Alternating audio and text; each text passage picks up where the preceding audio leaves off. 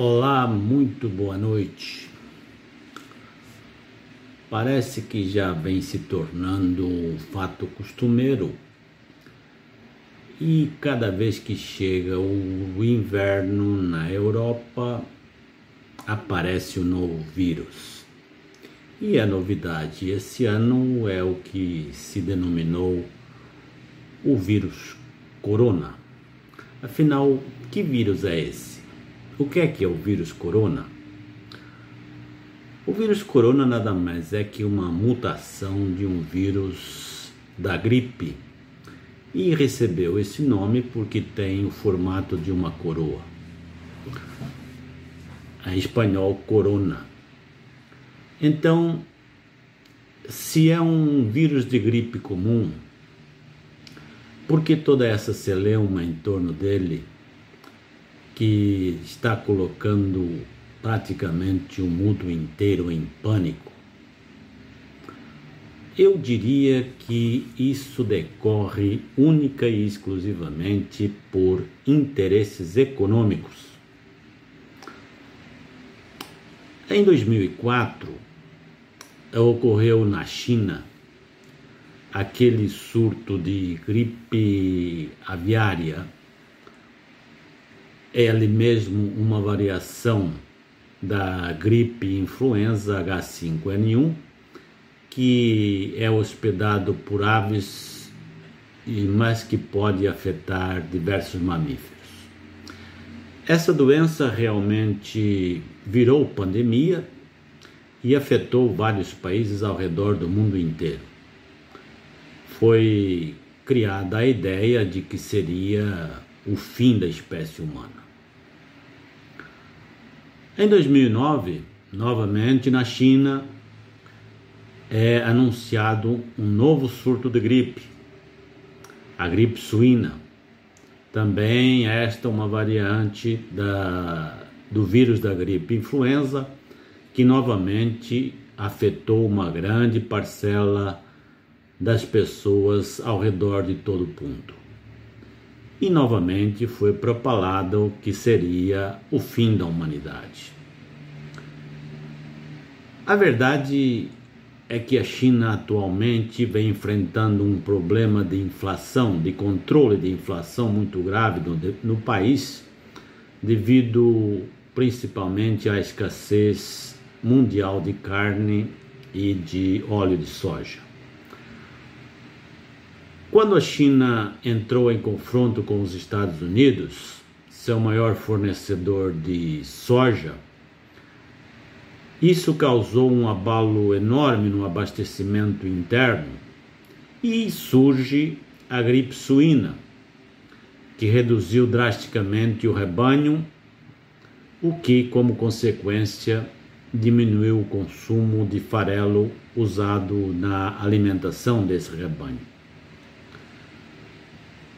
Quando tenta controlar a inflação, vimos surgir o surto de gripe corona fazendo com que os próprios os próprios um, os próprios chineses prejudicassem as suas comemorações em, do, do ano lunar. Essas comemorações foram canceladas, exigindo que a população ficasse em casa é, evidentemente diminuindo enormemente o consumo de comida, justamente numa época em que o sumo de, dessa comida tinha um crescimento enorme no país. Evidentemente, como é constatado em todas as bolsas ao longo do mundo, ao redor do mundo, o preço das commodities estão tendo uma derrocada geral. Então, é o caso de perguntar se não é isso uma coincidência muito grande. Justamente numa época em que a China necessita de uma grande quantidade de alimentos e que a inflação começou a ficar fora de controle naquele país, é na China que aparece essa, essa tal de epidemia capaz de derrubar a bolsa ao redor do mundo inteiro. Para derrubar os preços numa magnitude desse tamanho, isso só é possível através da especulação. E não importa que meios sejam utilizados para isso. Então, o que nos faz acreditar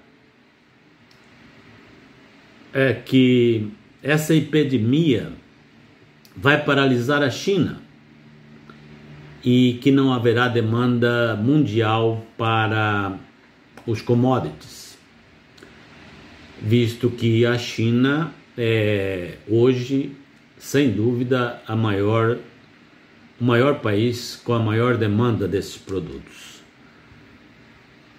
É, se a China tem uma queda na demanda desses produtos, consequentemente, o preço mundial desses produtos seguirá em baixa.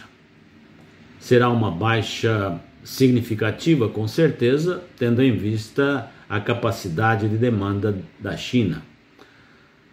E com isso, a China conseguirá adquirir esses produtos com preços é, relativamente mais baixos, eu diria até que bem mais baixos, de modo que não prejudique a sua política de controle da inflação e o prejuízo recaia única e exclusivamente sobre aqueles países produtores dessas commodities,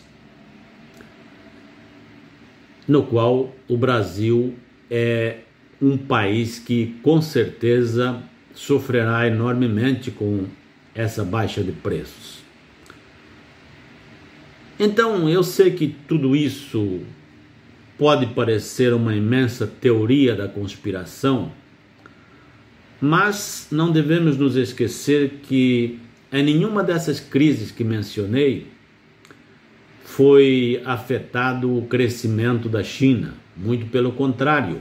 O que vimos foi o crescimento, o PIB da China, num aumento contínuo o que já não se pode dizer do restante dos países, que muitos deles com certeza tiveram um prejuízo enorme com a queda das suas commodities.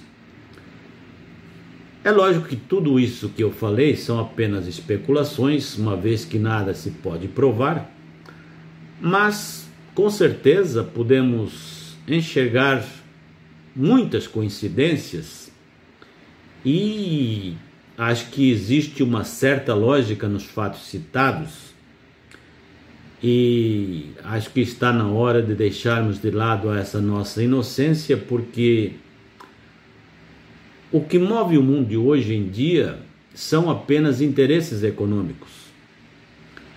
Nada mais interessa a esses senhores que hoje dominam essa economia mundial, inclusive é, justificando a vida de alguns se isso servir para benefício próprio. Era isso que eu queria trocar essas ideias com vocês, não querendo ser dono da verdade, mas também acho que precisamos ficar um pouco alertas e não entrar num pânico tão tão drástico como o que se vê hoje em dia, porque existe realmente essa grande possibilidade de que tudo isso sejam apenas construções que de algum modo atendam a esses interesses dessas classes econômicas tão poderosas que hoje dirigem o mundo e que não não medem não medem consequências nos seus atos. Boa noite e até uma próxima, se Deus quiser.